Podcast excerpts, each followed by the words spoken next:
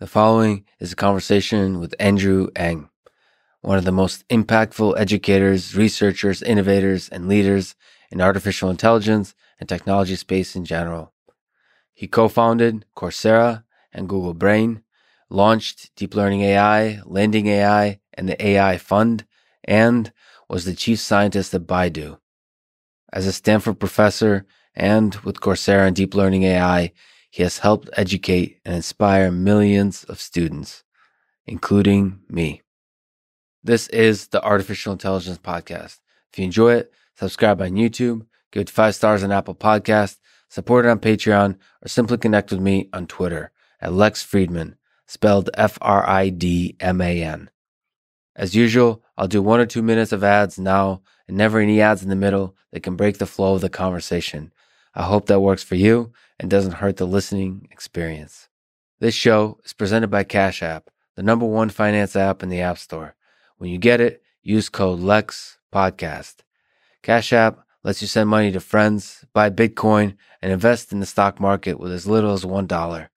Brokerage services are provided by Cash App Investing, a subsidiary of Square, and member SIPC. Since Cash App allows you to buy Bitcoin, let me mention that cryptocurrency in the context of the history of money is fascinating. I recommend A Ascent of Money as a great book on this history. Debits and credits on ledgers started over 30,000 years ago. The US dollar was created over 200 years ago, and Bitcoin, the first decentralized cryptocurrency, released just over 10 years ago. So given that history, cryptocurrency is still very much in its early days of development, but is still aiming to and just might redefine the nature of money. So again, if you get Cash App from the App Store or Google Play and use the code LEX podcast, you'll get $10 and Cash App will also donate $10 to First, one of my favorite organizations that is helping to advance robotics and STEM education for young people around the world. And now Here's my conversation with Andrew Ng.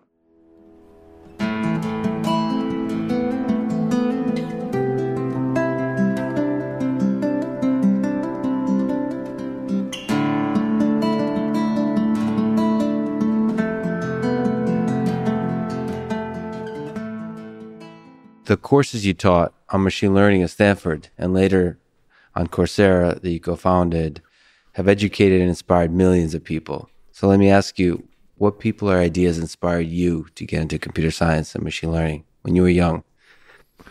When did you first fall in love with the field? Is another way to put it. Growing up in Hong Kong and Singapore, I started learning to code when I was five or six years old. Uh, at that time, I was learning the basic programming language and I would take these books and, you know, they'll tell you type this program into your computer. So type that program to my computer. And as a result of all that typing, uh, I would get to play these very simple shoot them up games that, that, you know, I had implemented on my, on my little computer. So I thought it was fascinating as a young kid, uh, that I could write this code that was really just copying code from a book into my computer to then play these cool little video games. Another moment for me was um, when I was a teenager and my father, who's a doctor, was reading about expert systems and about neural networks. So he got me to read some of these books, and um, I thought it was really cool. You could write a computer that started to exhibit intelligence. Then I remember doing an internship while I was in high school. Uh, this was in Singapore, where I remember doing a lot of photocopying and, and uh, as office assistant. Um, and the highlight of my job was when I got to use the shredder. So the teenager me remember thinking, boy, this is a lot of photocopying. If only we could write software, build a robot, something to automate this, maybe I could do something else. So I think a lot of my work since then um, has centered on the theme of automation. Even the way I think about machine learning today, we're very good at writing learning algorithms that can automate things that people can do, um, or even launching the first uh, MOOCs, massive open online courses that later led to Coursera.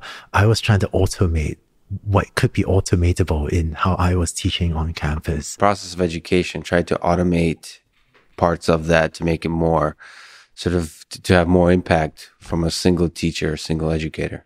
Yeah, I, I felt, you know, teaching at Stanford, uh, teaching machine learning to about 400 students a year at the time.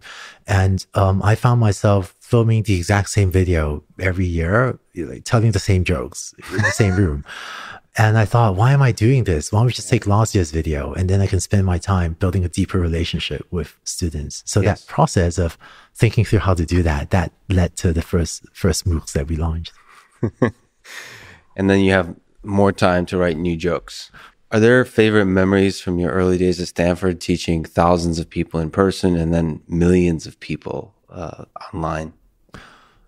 You know, teaching online what not many people know was that a lot of those videos were shot between the hours of 10 p.m. and 3 a.m. Um, yeah.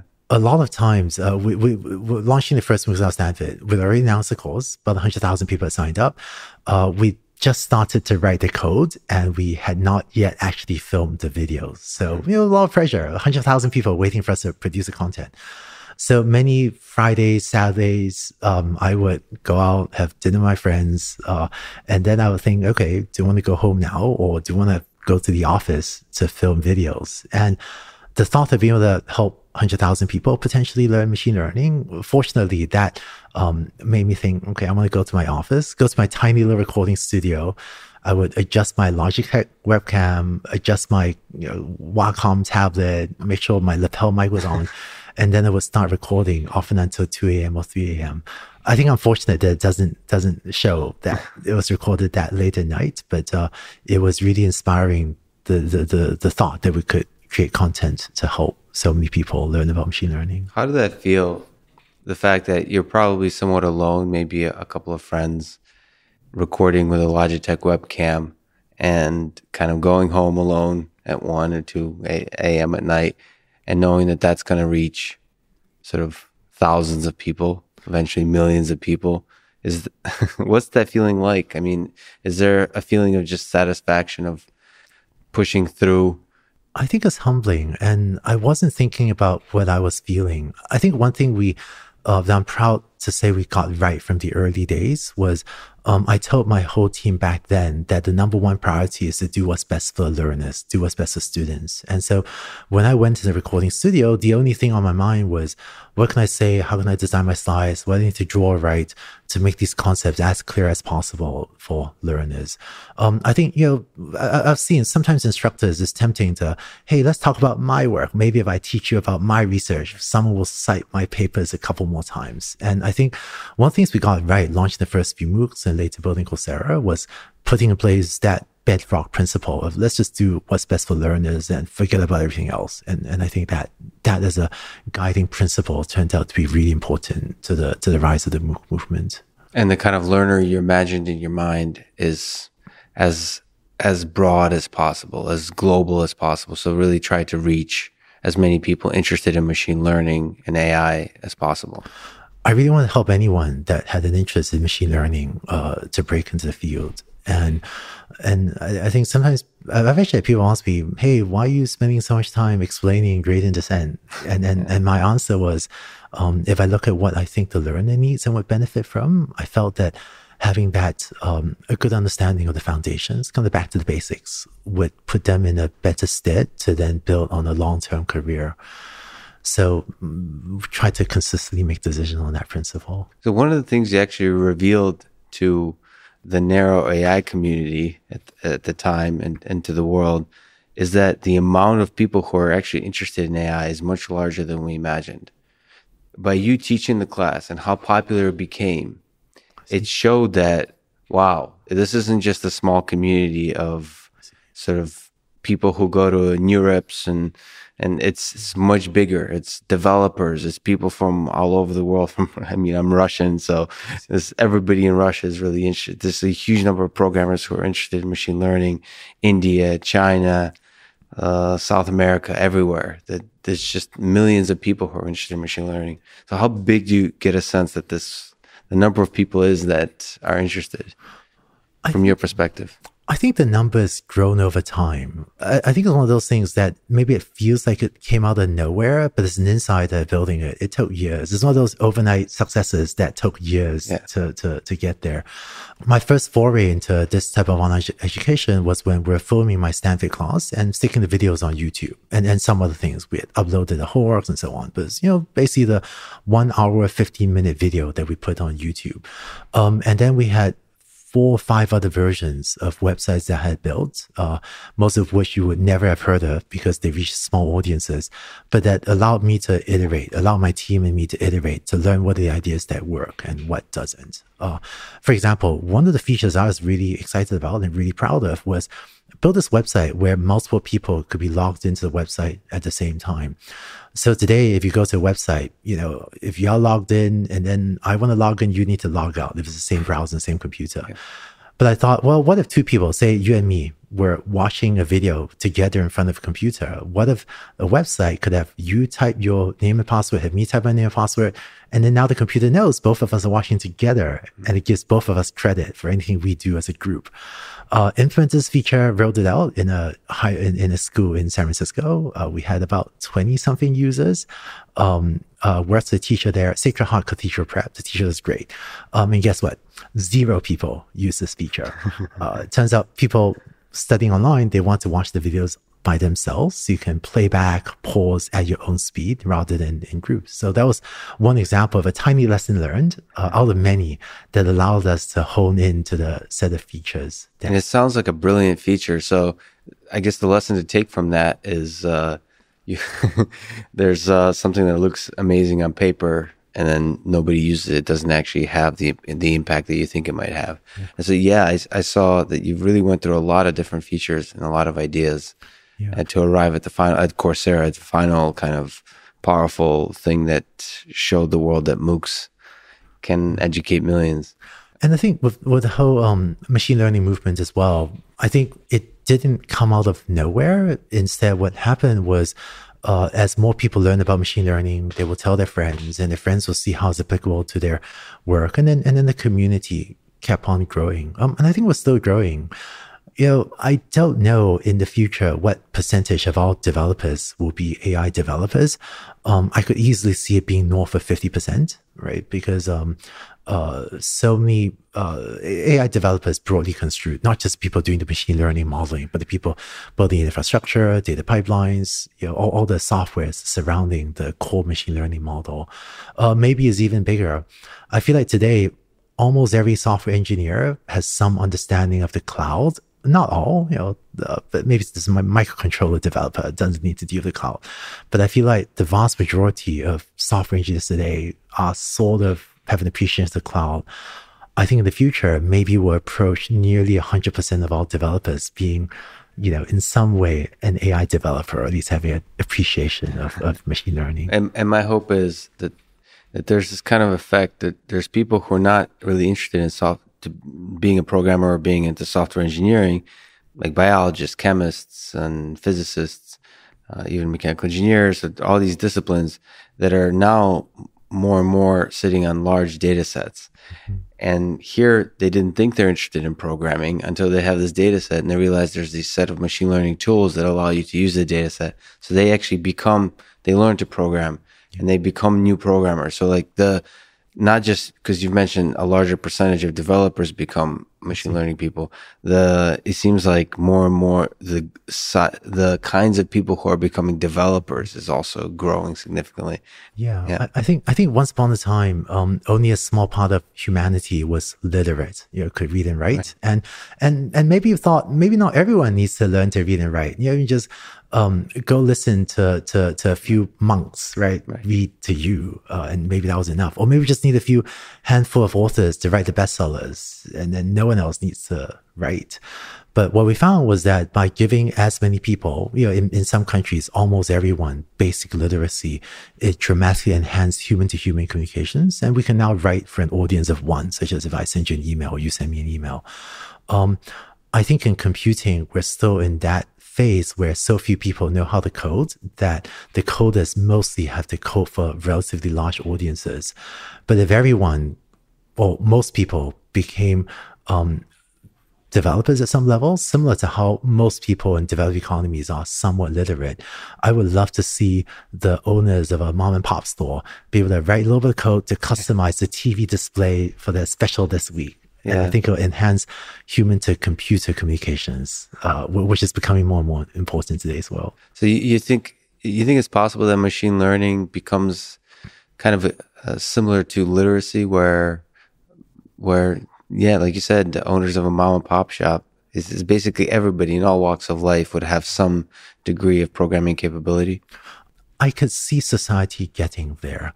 Um, there's one other interesting thing, you know, if I go talk to the mom and pop store, if I talk to a lot of people in their daily professions, I previously didn't have a good story for why they should learn to code. You know, we could give them some reasons.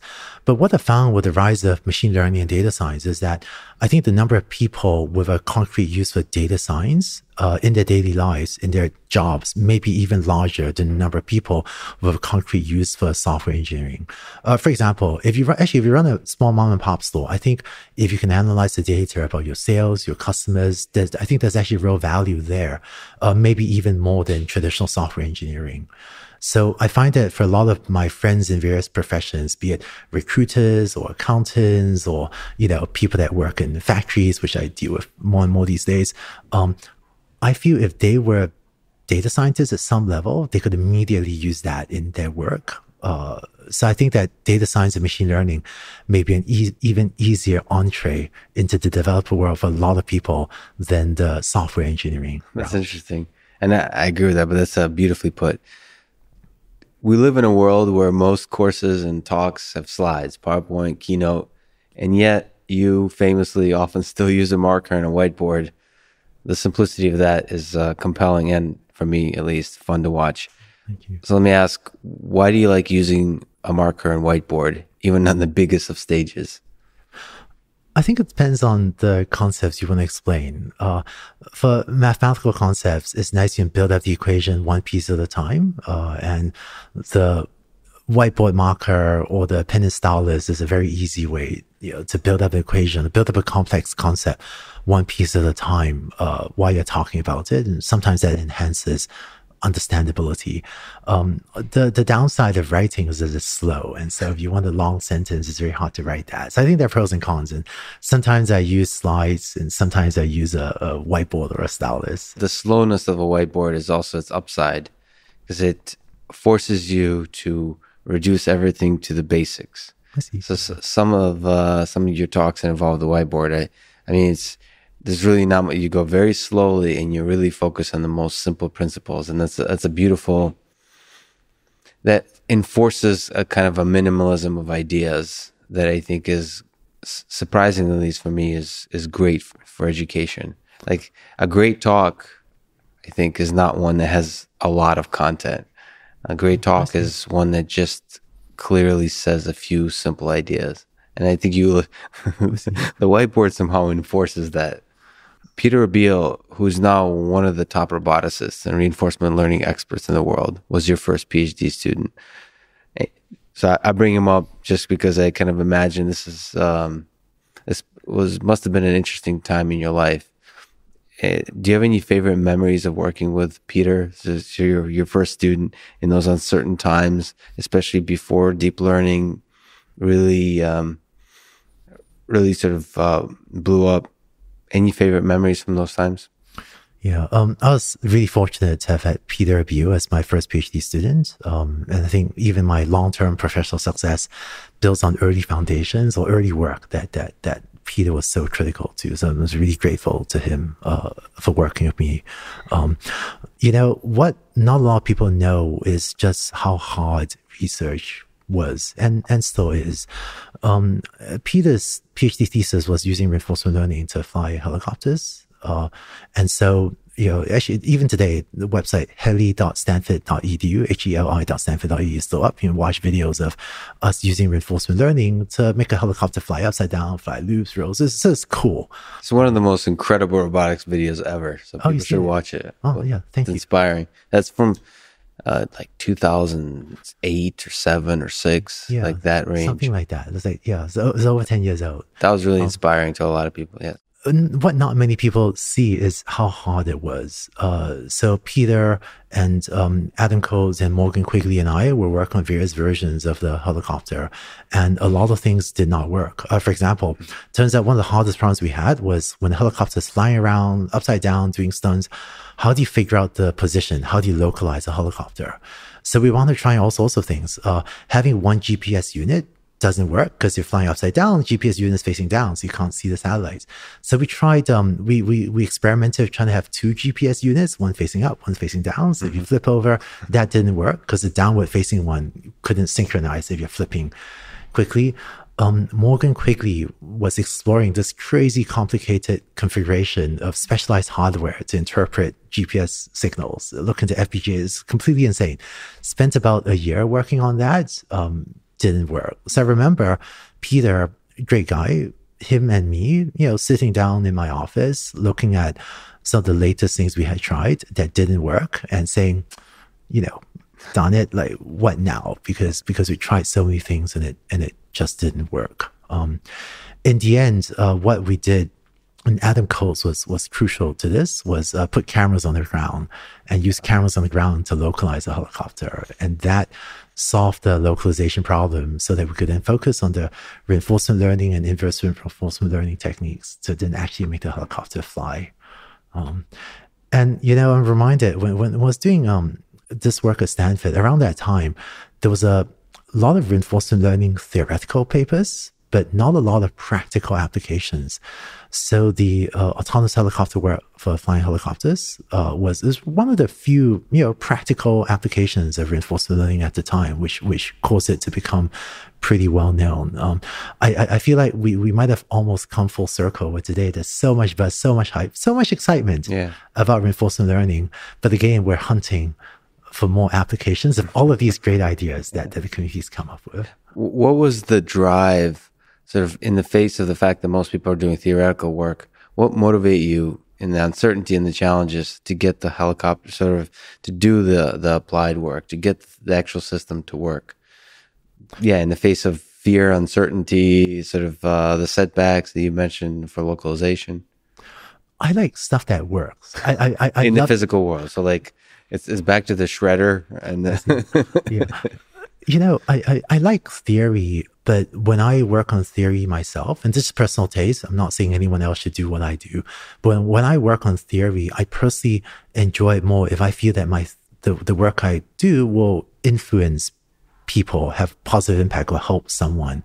Um, I remember when uh, many years ago, I was speaking with a mathematics professor, and it kind of just said, "Hey, why do you do what you do?" Uh, and and and he said he he he actually you know he had stars in his eyes when he answered. And this mathematician, um, not from Stanford, different university, he said, "I do what I do because it helps me to discover truth and beauty in the universe." Yeah. He had stars in his eyes when he said that, yeah. and I thought that's great.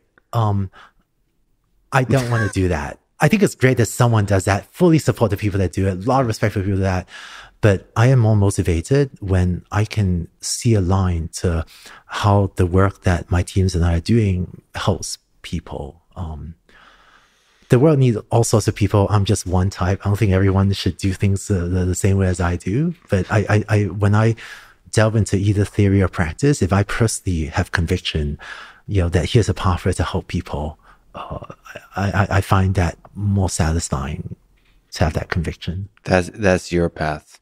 Yeah. You were a proponent of deep learning before it gained widespread acceptance. What did you see in this field that gave you confidence? What, what was your thinking process like in that first decade of the, I don't know what that's called, 2000s, the aughts? Yeah, I can tell you the thing we got wrong and the thing we got right. The thing we really got wrong was the importance of, uh, the early importance of unsupervised learning. So, uh, early days of Google Brain, we put a lot of effort into unsupervised learning rather than supervised learning. And there was this argument, actually, I think it was around um, 2005, uh, after uh, you know, NeurIPS, at that time called NIPS, but now NeurIPS had ended. And uh, Geoff Hinton and I were sitting in the cafeteria outside, you know, the conference. We had lunch, we were just chatting. And Geoff pulled up this napkin. He started sketching this argument on a on a napkin. It was very compelling. I'll, I'll repeat it. Um, human brain has about uh, 100 trillion, so that's 10 to the 14 synaptic connections. Uh, you will live for about 10 to the 9 seconds. Uh, that's 30 years. You actually live for two, two, two by 10 to the 9, maybe 3 by 10 to the 9 seconds. So just let's say 10 to the 9. Yeah. So if each synaptic connection, each weight in your brain's neural network has just a one bit parameter, that's 10 to the 14 bits you need to learn in up to 10 to the 9 seconds mm-hmm. of your life. So via this simple argument, which is a lot of problems, it's very simplified. Yeah. That's 10 to the 5 bits per second you need to learn in your life. And um, I have a one year old daughter. Uh, I am not pointing out 10 to 5 bits per second of labels to her. So, and, and I think I'm a, I'm a very loving parent, but I'm just not going to do that. Right. yeah. Um, so from this, you know, very crude, definitely problematic argument, there's just no way that most of what we know is through supervised learning. But where you get so many bits of information is from sucking in images, audio, just experiences in the world.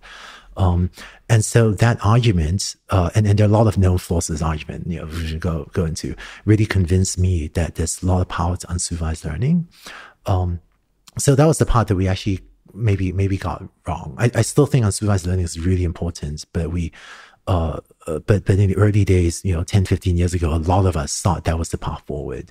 Oh, so you're you're saying that that that perhaps was the wrong intuition for the time. For the time, that that that was the part we got wrong the part we got right was the importance of scale. So uh, Adam Coates, uh, another wonderful person, fortunate to have worked with him, um, he was in my group at Stanford at the time, and Adam had run these experiments at Stanford showing that the bigger we train a you know learning algorithm, the better its performance. And it was based on that. Uh, there was a graph that Adam generated, you know, uh, where the x-axis, y-axis lines going up into the right. So the bigger you make, this thing, the better performance. Accuracy is the vertical axis. Mm-hmm. So it's really based on that chart that Adam generated that it gave me the conviction that we could scale these models way bigger than what we could on a few CPUs, which is what we had at Stanford, that we could get even better results. And it was really based on that one figure that Adam generated that gave me the conviction uh, to go with Sebastian Thrun to pitch, you know, starting starting a project at, at Google, which became the Google Brain Google project. Brain, you go find a Google Brain. And there the intuition was scale will bring performance for the system, so we should chase a larger and larger scale. And I think people don't don't realize how how groundbreaking of it. It's simple, but it's a groundbreaking idea that bigger data sets will, will result in better performance it was controversial. It was controversial at the time. Uh, some of my well-meaning friends, you know, senior people in the machine learning community, I won't name, but who's yeah. people, so people, some some of whom we we know, uh, my well-meaning friends came and were trying to give me friendly advice, like, "Hey, Andrew, why are you doing this? This is crazy. It's in the neural network architecture. Look at these architectures we're building. You're just gonna go for scale. Like, this is a bad career move." So, so my, my well-meaning friends, you know, were trying to. Some of them were trying to talk me out of it. Um, uh, but I find that if you want to make a breakthrough, you sometimes have to have conviction and do something before it's popular, since that lets you have a bigger impact. Let, let me ask you just in a small tangent on that topic. I find myself uh, arguing with people saying that greater scale, especially in the context of active learning, so very carefully selecting the data set, but growing the scale of the data set is going to lead to even further breakthroughs in deep learning. And there's currently pushback at that idea that larger data sets are no longer that. So you want to increase the efficiency of learning. You, you want to make better learning mechanisms. And I personally believe that just bigger data sets will still, with the same learning methods we have now, will, will result in better performance. What's your intuition at this time on those, I, on the, this dual side is do we need to come up with better architectures for learning or can we just get bigger, better data sets that will improve performance? I think both are important. And it's also problem dependent. So for a few data sets, we may be approaching, you know, uh, Bayes error rate or approaching or surpassing human level performance. And, and then there's that theoretical ceiling that we will never surpass, so Bayes error rate. Um, but then I think there are plenty of problems where, where we're still quite far from either human level performance or from Bayes error rate. And, uh, bigger data sets with neural networks with, without further algorithmic innovation will be sufficient to take us further. Um, but on the flip side, if we look at the recent breakthroughs using you know transformer networks for language models, uh, it was a combination of novel architecture, uh, but also scale had a lot to do with it. If we look at what happened with you know GPT-2 and BERT, I think scale was a large part of the story. Yeah, that's that's not often talked about is the the scale of the data set it was trained on and the quality of the data set because there's some uh, so it was like Reddit threads that had they were uprated highly. So there's already some weak supervision on a very large data set that people don't often talk about, right? I find that today we have maturing processes to managing code, you know, things like Git, right? Version control. Uh, it took us a long time to to evolve the good processes. I, I, remember, I remember when my friends and I were emailing each other C files in email. You know, yeah. but then we had was it CVS version Git, maybe something else in the future. Um, we're very immature in terms of tools for managing data and think of how to clean data and how to solve our very hard, messy data problems. I, I think there's a lot of innovation there to be had still. I love the idea that you were versioning through email.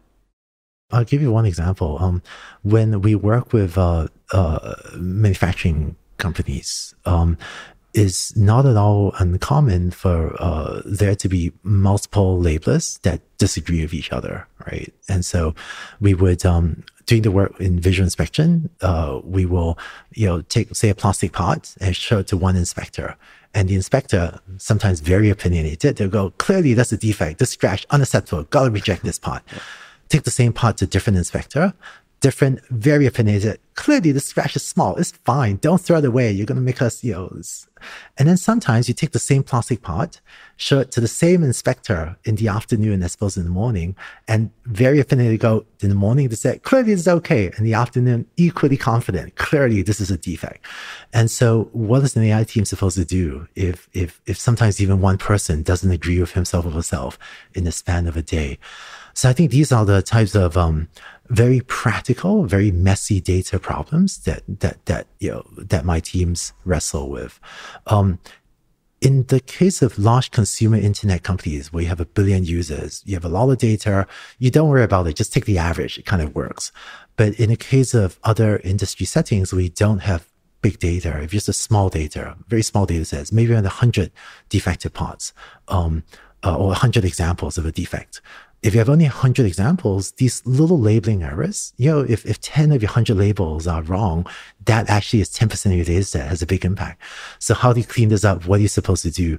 This is an example of the, of the types of things that, um, my teams, this is a landing AI example, are wrestling with to deal with small data, which comes up all the time once you're outside consumer internet. Yeah, that's fascinating. So then you invest more effort and time in thinking about the actual labeling process.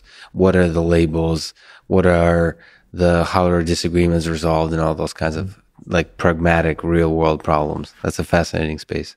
Yeah. I find it actually when I'm teaching at Stanford, I increasingly encourage students at Stanford to um, try to find their own project mm. uh, for, for the end of term project rather than just downloading someone else's nicely clean data set. It's actually much harder if you need to go and define your own problem and find your own data set rather than you know, go to one of the several good websites, very good websites with, with clean scoped data sets that you could just work on. You're now running three efforts, the AI fund, landing AI, and deep learning.ai. As you've said, the AI fund is involved in creating new companies from scratch. Landing AI is involved in helping already established companies do AI and deep learning AI is for education of everyone else or of individuals interested of getting into the field and excelling in it. So let's perhaps talk about each of these areas. First, deep learning.ai. How the basic question, how does a person interested in deep learning get started in the field? deeplearning.ai is working to create courses to help people break into AI. So, uh, my machine learning course that I taught through Stanford remains one of the most popular courses on Coursera. To this day, it's probably one of the courses sort of if I ask somebody, how did you get into machine learning or how did you fall in love with machine learning or would get you interested, they, it always goes back to Andrew Ng at some point. so, oh, yeah, sure. so, you've Thank influenced you. the amount of people you've influenced is ridiculous. So for that, I, am sure I speak for a lot of people say big thank you. no, yeah, thank you. You, you know, I, I, was once, once reading a news article, um, uh, I think it was Tech Review and I'm going to mess up the statistic, but I remember reading an article that said um, something like one third of all programmers are self-taught. I may have the number one third wrong, maybe it was two thirds. But when I read that article, I thought this doesn't make sense. Everyone is self-taught. So because you, you teach yourself, I don't teach people. I just um, that's well put. Yeah. so yeah, so how how does one get started in deep learning, and where does deep deeplearning.ai fit into that?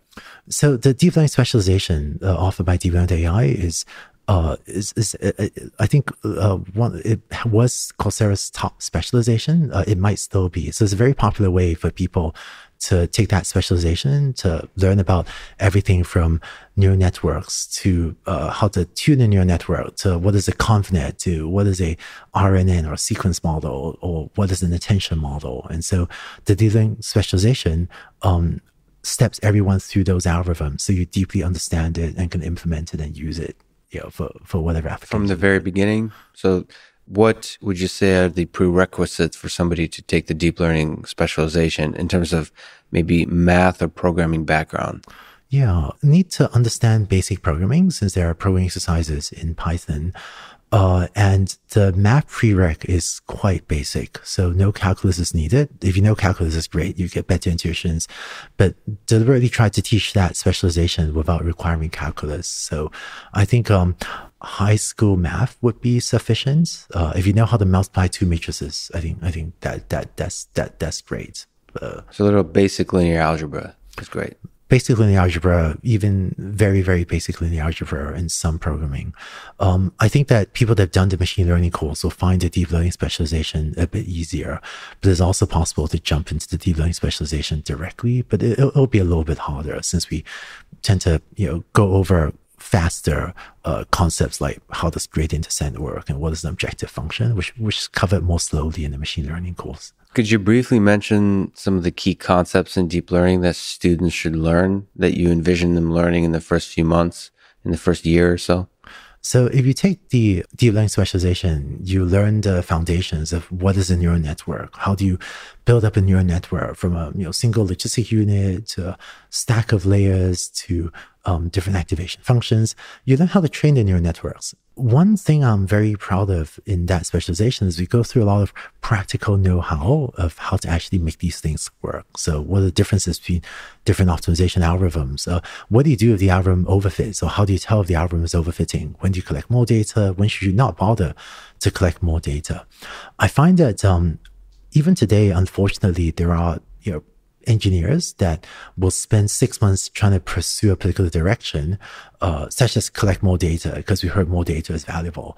But sometimes you could run some tests and could have figured out six months earlier that for this particular problem, collecting more data isn't going to cut it. So just don't spend six months collecting more data. Spend your time mod- modifying the architecture or trying something else. So go through a lot of the practical know-how so that when, uh, when, when, when someone, when you take the deep learning specialization, you have those skills to be very efficient in how you build these networks. So dive right in to play with the network, to train it, to do the inference on a particular data set to build the intuition about it without without um, building it up too big to where you spend like you said six months learning building up your big project without building any intuition of a small a small aspect of the data that could already tell you everything you need to know about that data. Yes, and also the systematic frameworks of thinking for how to go about building practical machine learning. Maybe to make an analogy, um, when we learn to code, we have to learn the syntax of some programming language, right? Be it Python or C++ or Octave or whatever. Um, but the equally important or maybe even more important part of coding is to understand how to string together these lines of code into coherent things. So, you know, when should you put something in a function call and when should you not? How do you think about abstraction? So those frameworks, um, are what makes a programmer efficient, uh, even more than understanding the syntax. I remember when I was an undergrad at Carnegie Mellon, um, one of my friends would debug their code by first trying to compile it and then it was C++ code. And then every line that is a syntax error, uh, they want to get rid of the syntax errors as quickly as possible. So how do you do that? Well, they would delete every single line of code with a syntax error. so really efficient for getting rid of syntax errors, but horrible right. debugging errors. So yes. I think, so we learned how to debug. Uh, and I think in machine learning, the way you debug a machine learning program is very different than the way you you know, like do binary search or whatever, or use a debugger, trace through the code in, in traditional software engineering. Mm. So it's an evolving discipline, but I find that the people that are really good at debugging machine learning algorithms are easily 10x, maybe 100x faster at getting something to work. So, and the basic process of debugging is so, so the, the, the bug in this case, why isn't this thing learning, uh, learning, improving, sort of going into the questions of overfitting and all those kinds of things. Yeah. That's that's the logical space that the debugging is happening in with neural networks. Yeah, the, the often the question is um, why doesn't it work yet? Uh, right. or, or, can I expect it to eventually work? Yeah. Uh, and what are the things I could try? Change the architecture, more data, more regularization, different optimization algorithm, you know, uh, different types of data. So to answer those questions systematically so that you don't heading down the, so you don't spend six months heading down the blind alley before someone comes and says, uh, why did you spend six months doing this? What concepts in deep learning do you think students struggle the most with? Or sort of is, is the biggest challenge for them once they get over that hill? It's, um, it hooks them and it inspires them and they really get it similar to learning mathematics, I think one of the challenges of deep learning is that there are a lot of concepts that build on top of each other. Um, if you ask me what's hard about mathematics, I have a hard time pinpointing one thing. Is it addition, subtraction? Is it a carry? Is it multiplication? There's just a lot of stuff. I think one of the challenges of learning math um, and of learning certain technical fields is that there are a lot of concepts, and if you miss a concept, then you're kind of missing the prerequisite for something that comes later. Uh, so in the deep learning specialization, um, try to break down the concepts to maximize the odds of you know each component being understandable. So when you move on to the more advanced thing, we learn you know ConvNets. Hopefully, you have enough intuitions from the earlier sections to then understand why we structure ConvNets in a certain uh, certain way, and then and eventually why we built you know RNNs and LSTMs or attention model in a certain way, building on top of the earlier concepts. Actually, I, am curious. You, you you you do a lot of teaching as well. Do you have a uh, do you have a favorite? This is the hard concept moment in your teaching. Well, I don't think anyone's ever turned the interview on me. I'm glad to be first. uh, I, I think that's a really good question yeah, it's it's it's really hard to capture the moment when they struggle. I think you put it really eloquently. I do think there's moments that are like ah, aha moments that really inspire people. I think for some reason reinforcement learning, especially deep reinforcement learning, is a really great way to really inspire people and get what the use of neural networks can do. Even though neural networks really are just a, a part of the, the DeepRL framework, but it's a really nice way to the to paint the entirety of the picture of uh, a neural network being able to learn from scratch, knowing nothing, and explore the world and pick up lessons. I find that a lot of the aha moments happen when you use DeepRL to teach people about neural networks, which is counterintuitive. I find like a lot of the inspired sort of fire in people's passion in people's eyes comes from the, the RL world. Do you find reinforcement learning eh, to be a useful part of the teaching process or no? I still teach reinforcement learning in one of my Stanford classes, uh, and my PhD thesis was on reinforcement right. learning, so I clearly love the field. I find that if I'm trying to teach students the most useful techniques for them to use today, I end up shrinking the amount of time I talk about reinforcement learning. It's not what's working today. Now our world changes so fast. Maybe this will be totally different in a couple of years. Um, but I think we need a couple more things for reinforcement learning to get there. To actually get there, yeah. One of my teams is looking to reinforcement learning for some robotic control tasks. So I see the applications, but if you look at it as a percentage of all of the impact of, you know, the types of things we do is at least today, uh, outside of, you know, playing video games, right? In a few of the games, right. the, the, the, the, scope.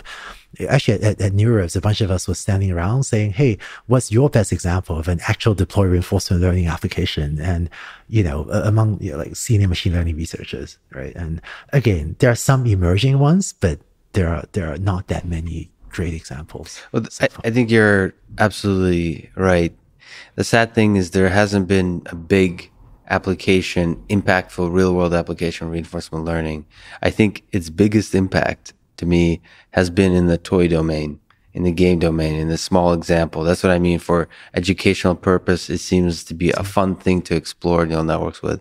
But I think from your perspective, and I think that might be the best perspective is if you're trying to educate with a simple example in order to illustrate how this can actually be grown to scale and have a real world impact, then perhaps focusing on the fundamentals of supervised learning in the context of, you know, uh, a simple data set, even like an MNIST data set is the right way, is the, is the right path to take.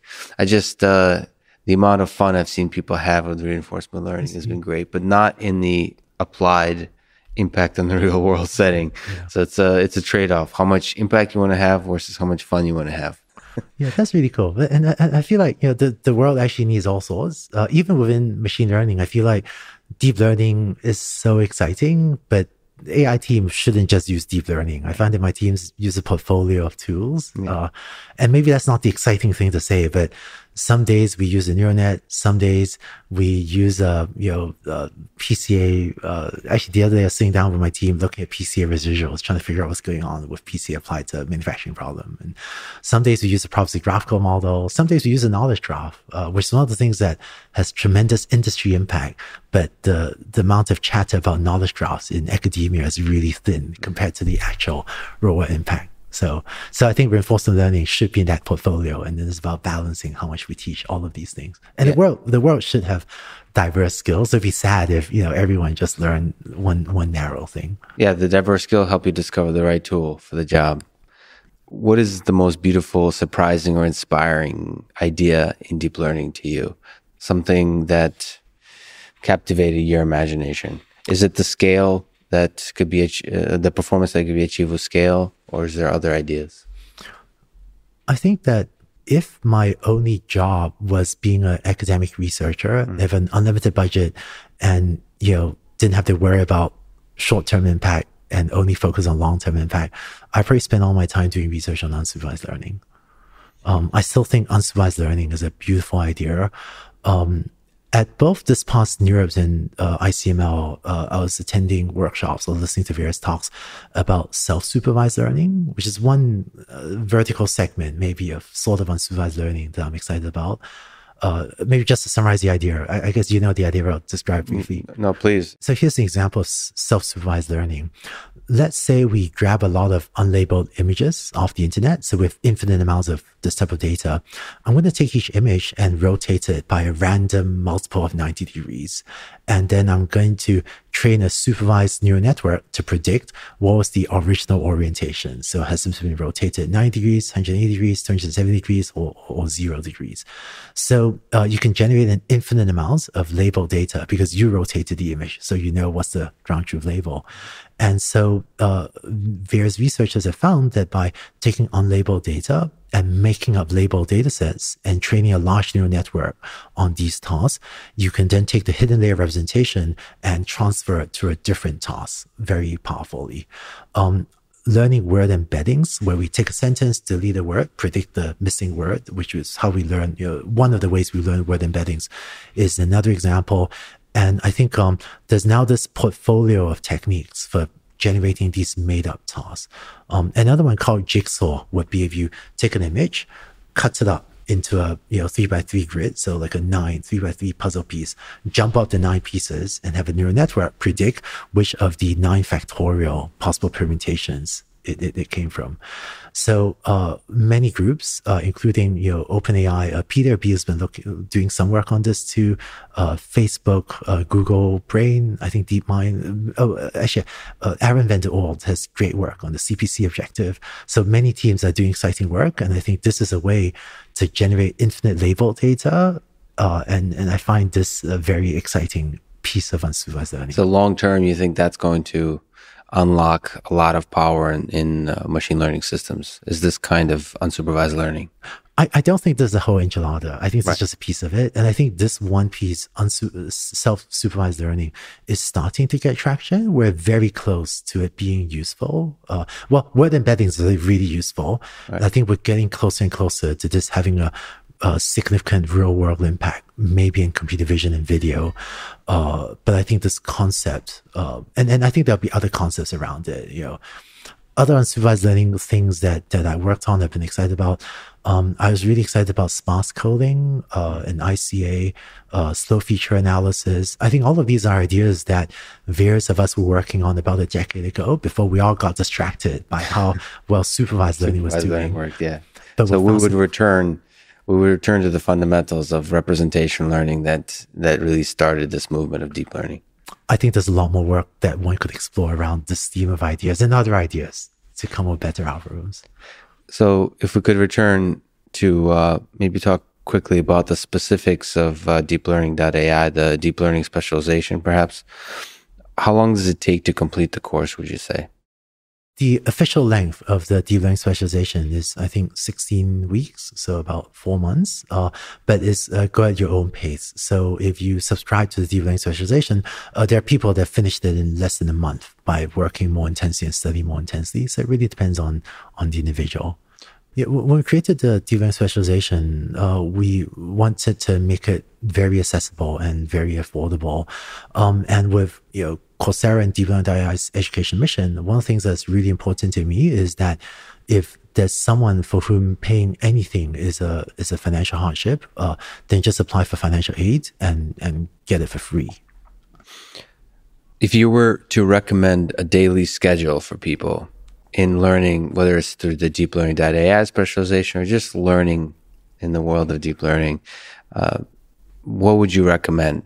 how do they go about day to day sort of specific advice about learning about their journey in, in the world of deep learning machine learning i think um, getting the habit of learning is key and that means regularity um, so for example, we send out our weekly newsletter, The Batch, every Wednesday. So people know it's coming Wednesday. You can spend a little bit of time on Wednesday catching up on the latest news, uh, through The Batch on, you know, on, on, on, on Wednesday.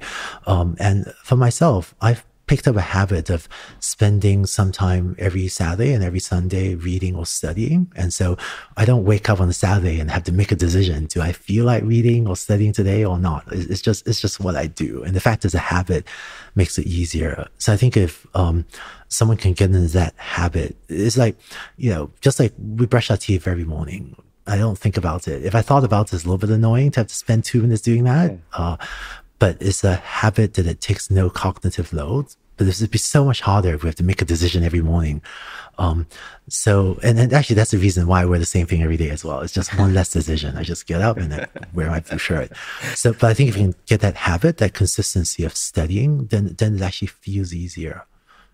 So yeah, it's kind of amazing in, in my own life. Like I, I play guitar every day for I forced myself to at least for five minutes play oh. guitar. It's just, it's a ridiculously short period of time, but because I've gotten into that habit, it's incredible what you can accomplish in a period of a, a year or two years. You can become, you know, uh, exceptionally good at certain aspects of a thing by just doing it every day for a very short period of time. It's kind of a miracle that that's how it works.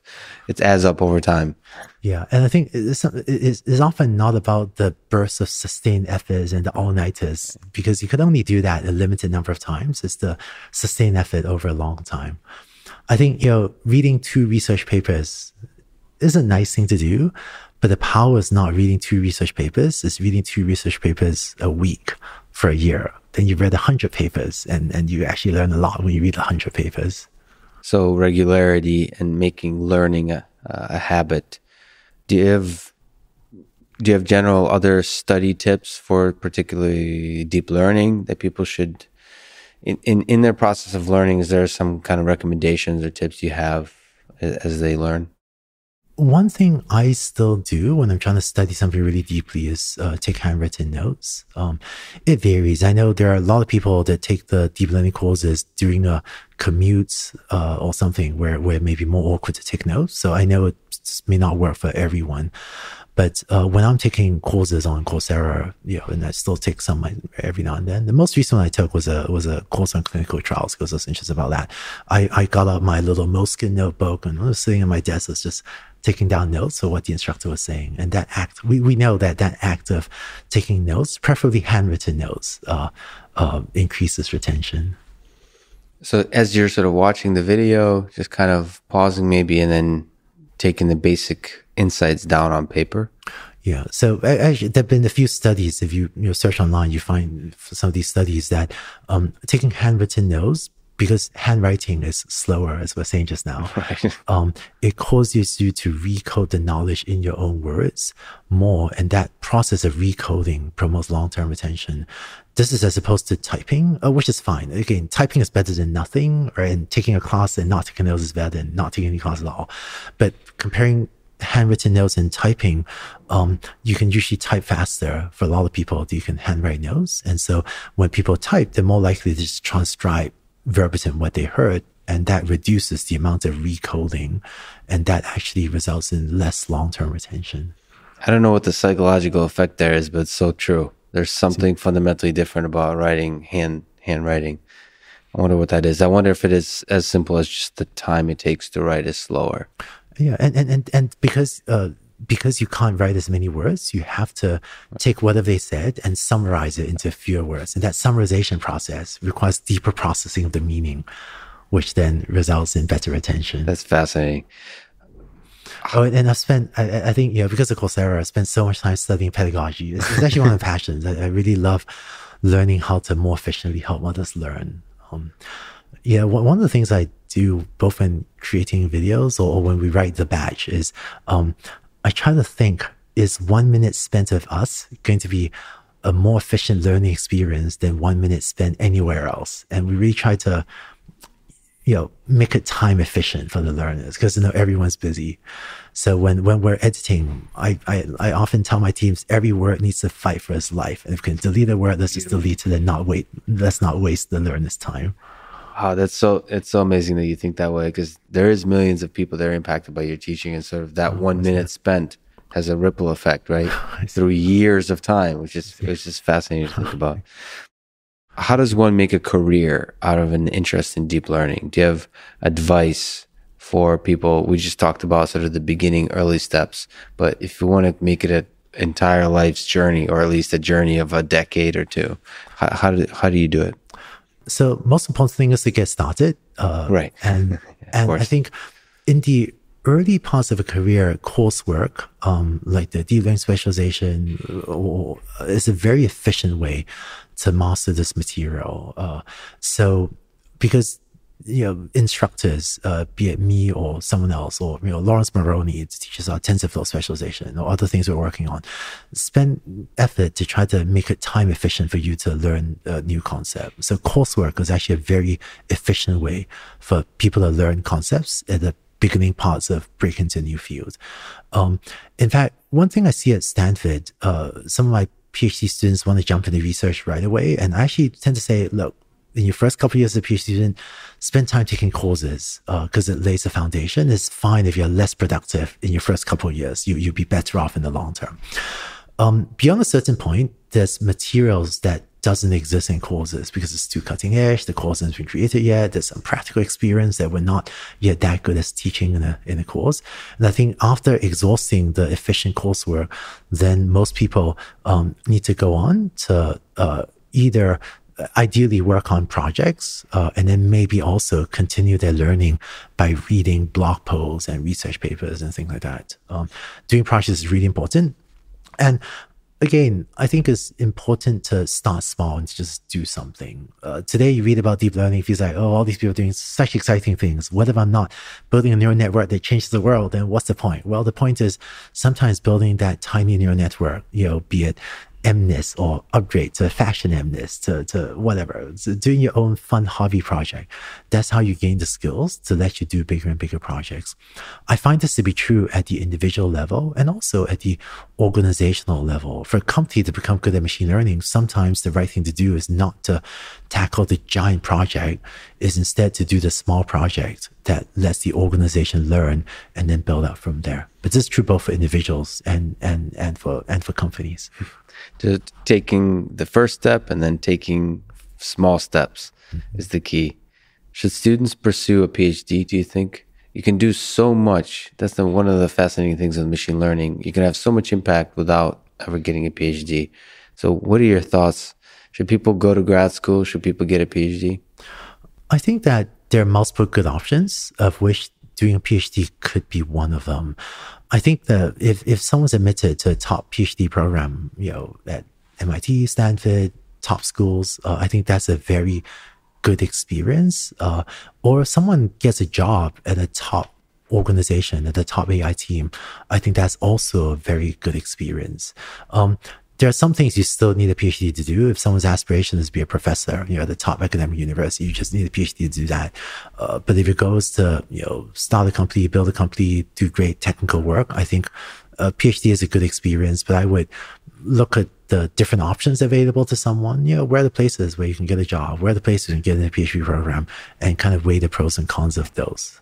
So just to linger on that for a little bit longer, what final dreams and goals do you think people should have? So um, the, what options should they explore? So you can work in industry. So for a large company, uh, like Google, Facebook, Baidu, all these large sort of companies that already have huge teams of machine learning engineers. You can also do within industry sort of more research groups, like kind of like Google Research, Google Brain. Then you can also do, uh, like we said, a professor in, in academia and, uh, what else? Oh, you can build your own company. you can do a startup. Is there anything that stands out between those options, or are they all beautiful, different journeys that people should consider?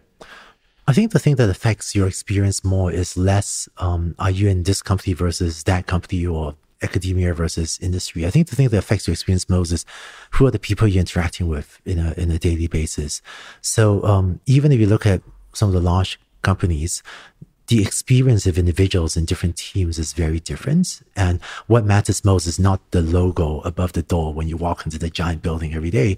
What matters the most is who are the 10 people, who are the 30 people you interact with every day. So I actually tend to advise people, um, if you get a job from a, from a company, ask who is your manager, who are your peers? Who are you actually going to talk to? We're all social creatures. We tend to, you know, become more like the people around us. And uh, if you're working with great people, you will learn faster. Uh, or if you get admitted, if you get a job at a great company or a great university, maybe the logo you walk in you know, it's great, but you're actually stuck on some team doing really work that doesn't excite you. Uh, and then that's actually a really bad experience. So this is true both for um, universities and for large companies. For small companies, you can kind of figure out who you'll be working with quite quickly. And I tend to advise people if a company refuses to tell you who you work with, someone say, "Oh, join us. The rotation system, we'll figure it out."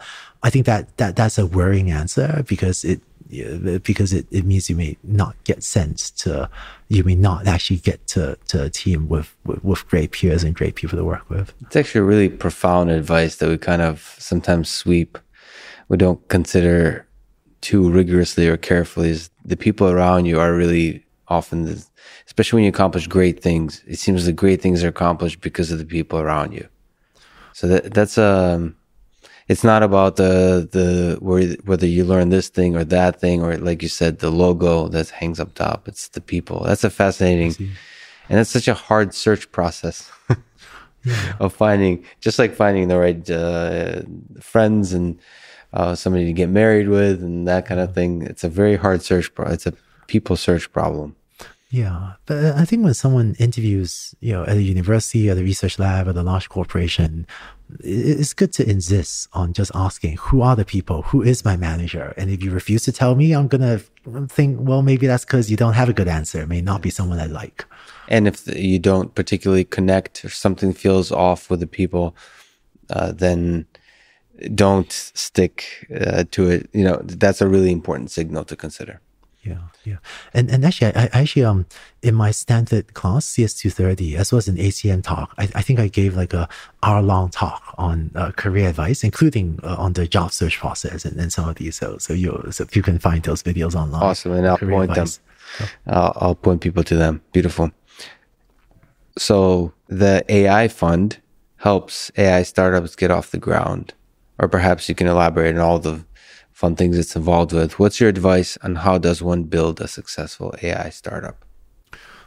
You know, in Silicon Valley, a lot of startup failures come from building a products that no one wanted. So when, uh, you know, cool technology, but yeah. who's going to use it? So I think I tend to be very outcome driven um, and, and, and customer obsessed. Uh, ultimately, we don't get to vote if we succeed or fail. It's only the customer that, that they're the only one that gets a thumbs up or thumbs down votes in the long term. In the short term, you know, there are various people that get various votes, but in the long term, that's what really matters.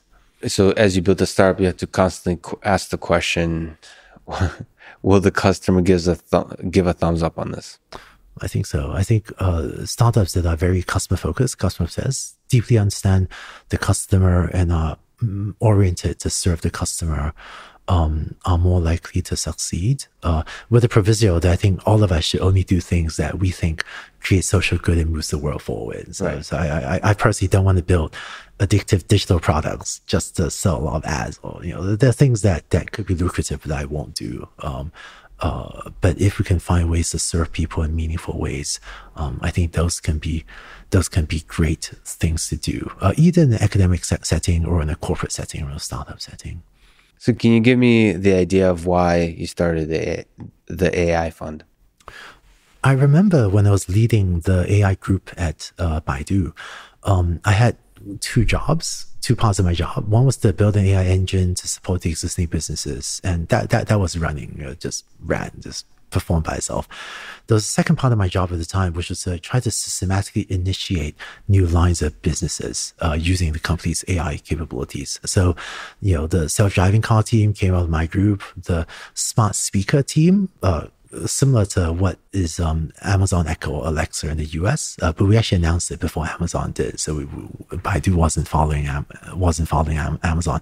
That that came out of my group, and I found that to be um, actually the, the most fun part of my job. Mm-hmm. Uh, so what I wanted to do was to build AI Fund as a startup studio to systematically create new startups from scratch.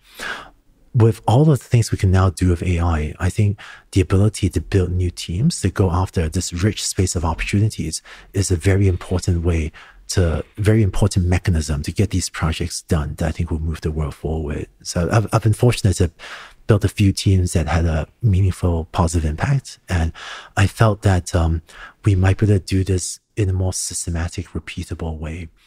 So a startup studio is a relatively new concept. There, there are maybe dozens of startup studios, you know, right now. Uh, but uh, I feel like all of us, many teams are still trying to figure out how do you systematically build companies with a high success rate. So I think um, even a lot of my you know venture capital friends are seem to be more and more building companies rather than investing in companies. But I find it a fascinating thing to do to figure out the mechanisms by which we could systematically build successful teams, successful businesses um, in in areas that we find meaningful. So startup studio is something is is a place and a mechanism for startups to go from zero to success. So try to develop a blueprint it's actually a place for us to build startups from scratch. So we often uh, bring in founders and work with them, or maybe even have existing ideas that we match founders with. Uh, and then this launches, you know, hopefully into successful companies. So, how close uh, are you to figuring out a way to automate the process of starting from scratch and building a successful AI startup? Yeah, I think uh, with we've been constantly improving and iterating on our processes, but how we do that. Uh, so things like, you know, how many customer calls do we need to make in order to get customer validation? Uh, how do we make sure that the technology can be built? Quite a lot of our businesses need cutting edge machine learning algorithms. So, you know, kind of algorithms that developed in the last one or two years. And even if it works in a research paper, it turns out taking to production is really hard. There are a lot of issues for making these things work in the real life uh, uh, that are not widely addressed in academia. So how do you validate that this is actually doable?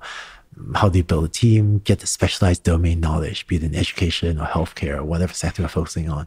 So I think we've actually getting, we've been getting much better at um, giving the entrepreneurs a high success rate, but I think we're still I think the whole world is still yes. in the early phases figuring this out. But you, do you think there is some aspects of that process that are transferable from one startup to another, to another, to another? Yeah, very much so. Um, you know, starting a company to most entrepreneurs is a is a really lonely thing, and I've seen so many entrepreneurs not know how to make a certain decisions like when, when, when do you need to uh, how do you do b2b sales right? If you don't know that it's, it's, it's really hard. Or uh, how do you market this efficiently other than you know buying ads which is really expensive are there more efficient tactics to that or uh, for a machine learning project you know basic decisions can change the course of whether a machine learning product works or not and so there are so many hundreds of decisions that entrepreneurs need to make, and making a mistake in a couple key decisions can have a huge impact uh, uh, in, on, on the fate of the company. So I think a startup studio provides a support structure that makes starting a company much less of a lonely experience. And also, um, when facing with these key decisions, like uh, trying to hire your first uh, uh, VP of engineering what's good selection criteria? How do you source? Should I hire this person or not?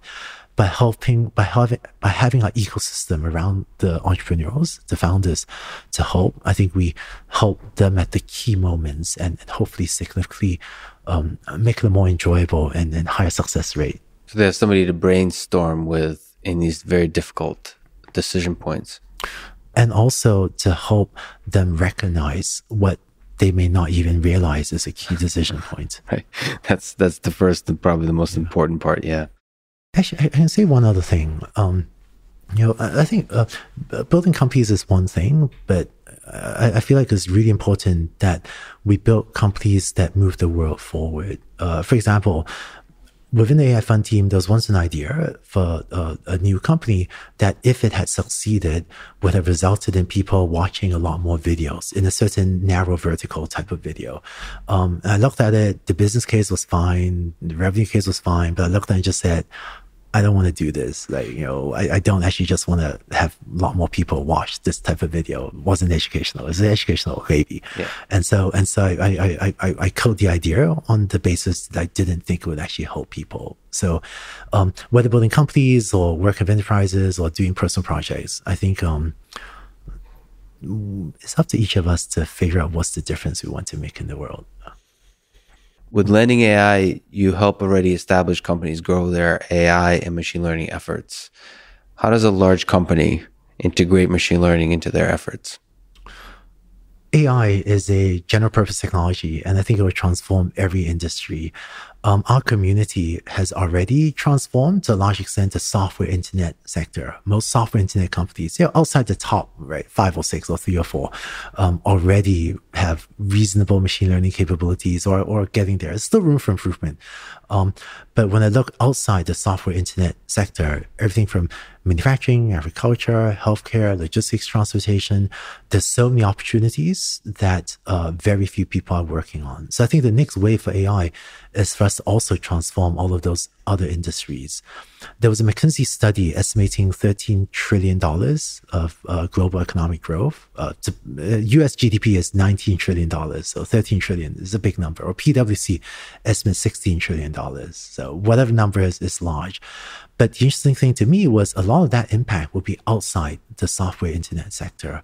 So we need more teams um, to work with these companies to help them adopt AI. And I think this is one of the things that'll make, you know, help drive global economic growth and make humanity more powerful. And like you said, the impact is there. So what are the best industries, the biggest industries where AI can help, perhaps outside the software tech sector? Um, frankly, I think it's all of them. Uh, some some of the ones I'm spending a lot of time on are manufacturing, manufacturing. agriculture, look into healthcare. Um, for example, in manufacturing, uh, we do a lot of work in visual inspection, where today there are people standing around using the eye, human eye, to check if, you know, this plastic part or the smartphone or this thing has a scratch or a dent or something in it. Um, we can use a camera to take a picture, use a algorithm, deep learning and other things to check if it's defective or not, uh, and thus help factories improve yield and improve quality and improve throughput it turns out the practical problems we run into are very different than the ones you might read about in, in most research papers. The data sets are really small, so we face small data problems. Um, you know, the factories keep on changing the environment, so it works well on your test set. But guess what? You know, the, uh, something changes in the factory. The lights go on or off. Recently, we there was a factory in which um, a bird flew through the factory and pooped on something, and so that you know, so that changed stuff. And so increasing our algorithmic robustness. So all the changes happen in the factory. Uh, I find that we run a lot of practical problems that, that are not as widely discussed in, in academia. And it's really fun kind of being on the cutting edge, solving these problems before, you know, m- maybe before many people are even aware that there is a problem there. And that's uh, such a fascinating space. You're absolutely right. But what, what is the first step that a company should take? It's such a scary leap into this new world of going from the human eye inspecting to digitizing that process, having a camera, having an algorithm. What's the first step? Like, what's the early journey that you recommend that you see these companies taking? I published a document called the AI Transformation Playbook uh, that's online and, and taught briefly in the AI for Everyone course on Coursera about the long term journey that companies should take. But the first step is actually to start small. Um, I've seen a lot more companies fail by starting too big than by starting too small. Um, take even Google. You know, most people don't realize how hard it was and how controversial it was in the early days. So when I started Google Brain, um, it was controversial. You know, people thought deep learning neural nets tried it, didn't work. Why would you want to do deep learning? So my first internal customer within Google was the Google Speech team, which is not the most lucrative project in Google, uh, not the most important. It's not web search or advertising, but by starting small, um, my team helped the speech team build a more accurate speech recognition system, and this caused their peers, other teams, to start to have more faith in deep learning. My second internal customer was uh, the Google Maps team, where we use computer vision to read house numbers you know, from basic street view images to more accurately locate houses within Google Maps, so improve the quality of the geodata. And it was only after those two successes that I then started a more serious conversation with the Google Ads team. And so there's a ripple effect that you showed that it works in these in these cases, and it just uh, propagates through the entire company. That this this thing has a lot of value and use for us. I think the early small scale projects it helps the teams gain faith, but also helps the teams learn what these technologies do. Um, I still remember when our first GPU server, it was a server under some guy's desk. And, you know, and, and then that taught us early important lessons about how do you, um, have multiple users share a set of GPUs, which was really non-obvious at the time. But those early lessons were important. We learned a lot from that first GPU server that later helped the teams think through how to scale it up to, to much larger deployments. Are there concrete challenges that companies face that uh, that you see it's important for them to solve? I think building and deploying machine learning systems is hard. Uh, there's a huge gulf between something that works in a Jupyter notebook on your laptop versus something right. that runs in a production deployment setting in a, in a factory or agriculture plant or whatever.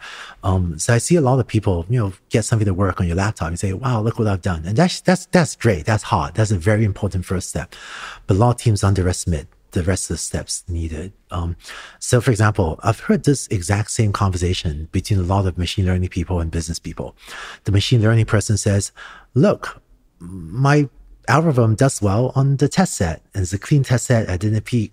Um, and then machine, and the business person says, thank you very much, but your algorithm sucks. It doesn't work. Yeah. And the machine learning person says, no, wait, I did well on the test set. Um, and I think there is a gulf between what it takes to do well in a test set on your hard drive versus what it takes to work well in a in a deployment setting. Uh, some some common problems, um, robustness and generalization. You know, you deploy something in the factory, maybe they chop down a tree outside the factory, so the a tree no longer covers a window and the lighting is different. So the test set changes. Yeah. And in machine learning, and especially in academia, we don't know how to deal with test set distributions that are dramatically different than the training set distribution. You know, that, that there's research, there's stuff like uh, domain adaptation, uh, transfer learning. You know, there, there, there, are people working on it, but we're really not good at this.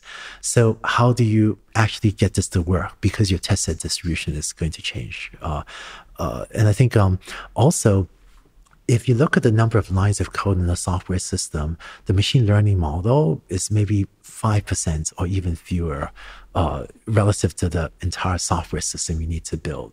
So, how do you get all that work done and make it reliable and systematic? So, good software engineering work is fundamental here uh, to, to building a successful small machine learning system. Yes, and, and and the software system needs to interface with people's workloads. So machine learning is automation on steroids. If we take one task out of many tasks that are done in the factory, so a factory does lots of things. One task is visual inspection if we automate that one task, it can be really valuable, but you may need to redesign a lot of other tasks around that one task. For example, say the machine learning algorithm says this is defective. What are you supposed to do? Do you throw it away? Do you get a human to double check? Do you want to rework it or fix it? Uh, so you need to redesign a lot of tasks around that thing you've now automated. So planning for the change management and making sure that the software you write is consistent with the new workflow. And you take the time to explain to people what needs to happen. So I think um, what landing AI has become good at, uh, and then I think we learn by making missteps and you know painful experiences. Well, my right. what what what become good at is working with our partners to think through um, all the things beyond just the machine learning model running the Jupyter notebook, but to uh, build the entire system, manage the change process, and figure out how to deploy this in a way that has an actual impact the processes that the large software tech companies use for deploying don't work for a lot of other scenarios. Uh, for example, when I was leading, you know, large speech teams, um, if the speech recognition system goes down, what happens? Well, alarms goes off, and then someone like me would say, "Hey, you 20 engineers, please fix this," right? And, and it would get but if you have a system down in a factory, there are not 20 machine learning engineers sitting around you can page a duty and have them fix it. So how do you deal with the maintenance or the or the DevOps or the ML ops or, or the other aspects of this? So these are um, concepts that I think landing AI and, and, and a few other teams are on the cutting edge but we don't even have systematic terminology yet to describe some of the stuff we do because I think we're, we're inventing it on the fly. So you mentioned some people are interested in discovering mathematical beauty and truth in the universe, and you're interested in having a big positive impact in the world. So let me ask. Uh, the, the, two are not inconsistent. No, they're, they're all together. Powers, yeah. I'm uh, I'm only half joking because you're probably interested a little bit in both. But let me ask a romanticized question. So much of the work, uh, your work, and our discussion today has been on applied AI. Maybe you can even call narrow AI where the goal is to create systems that automate some specific process that adds a lot of value to the world. But there's another branch of AI, starting with Alan Turing, that kind of dreams of creating human level or superhuman level intelligence. Is this something you dream of as well? Do you think we human beings will ever build a human level intelligence or superhuman level intelligence system? I would love to get to AGI, and I think humanity will. But whether it takes 100 years or 500 or 5,000, I find hard to estimate. Do you have, uh, so some folks have worries about the different trajectories that path would take, uh, even existential threats of an AGI system. Do you have such concerns, whether in the short term or the long term? I do worry about the long term fate of humanity. Um, I do wonder as well. I do worry about overpopulation on the planet Mars. Uh, just not today. I think there will be a day when maybe maybe someday in the future, Mars will be polluted. There are all these children dying. And someone will look back at this video and say, Andrew, how was Andrew so heartless? He didn't care about all these children dying on the planet Mars. And, and I apologize to the future viewer. I do care about the children, but I just don't know how to productively work on that today. Your picture will be in the uh, dictionary for the people who are ignorant about the overpopulation on Mars. yes. Uh, so it's a long term problem. Is there something in the short term we should be thinking about? In terms of aligning the values of our AI systems with the values of us humans. Sort of uh, something that Stuart Russell and other folks are thinking about as this system develops more and more. We want to make sure that it represents the better angels of our nature, the the the, the ethics, the values of our society.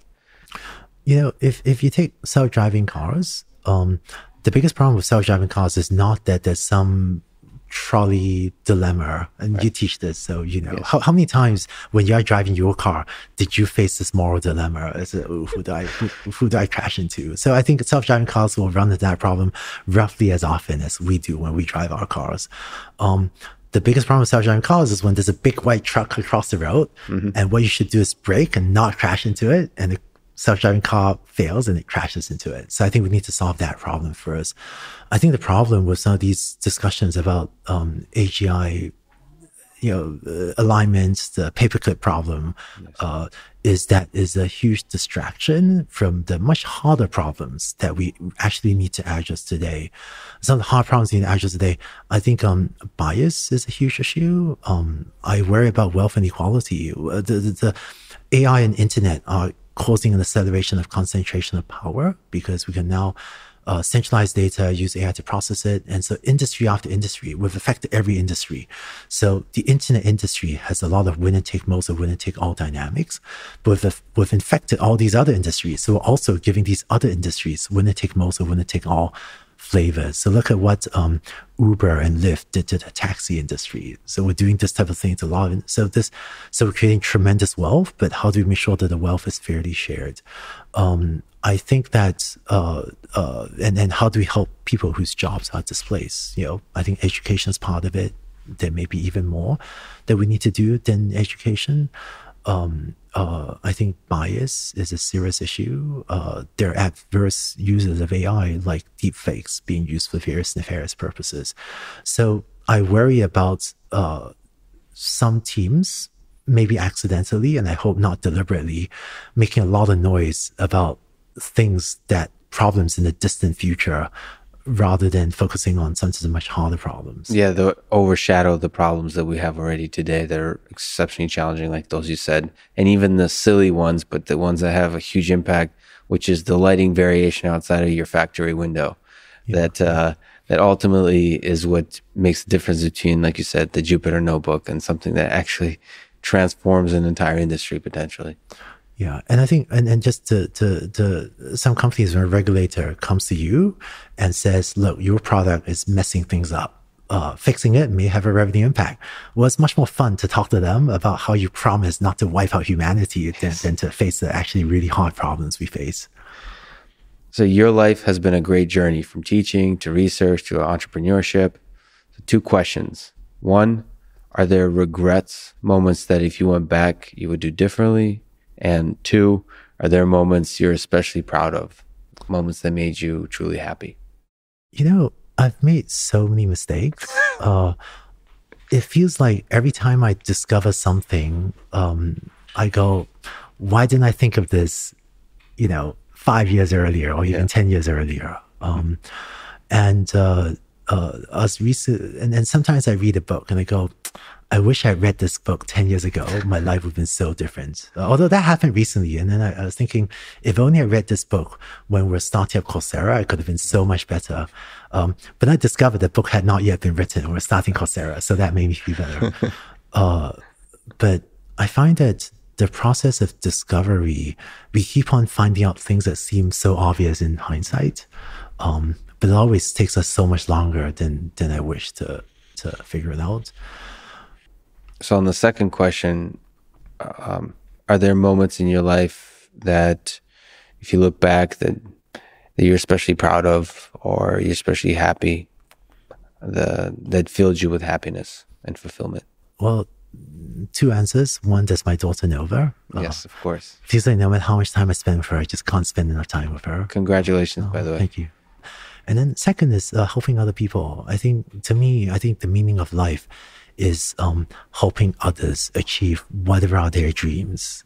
And then also to try to move the world forward by making humanity more powerful as a whole. So the times that I felt most happy and most proud was when I felt um, someone else allowed me the good fortune of helping them a little bit on the path to their dreams. I think there's no better way to end it than talking about happiness and the meaning of life. So, Andrew, it's a huge honor. Me and millions of people thank you for all the work you've done. Thank you for talking today. No, thank you so much, Lex. Thanks for listening to this conversation with Andrew Ng. And thank you to our presenting sponsor, Cash App. Download it, use code LEX Podcast. You'll get $10, and $10 will go to First, an organization that inspires and educates young minds to become science and technology innovators of tomorrow.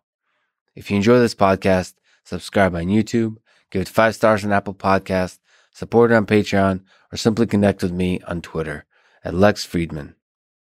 And now let me leave you with some words of wisdom from Andrew Ng.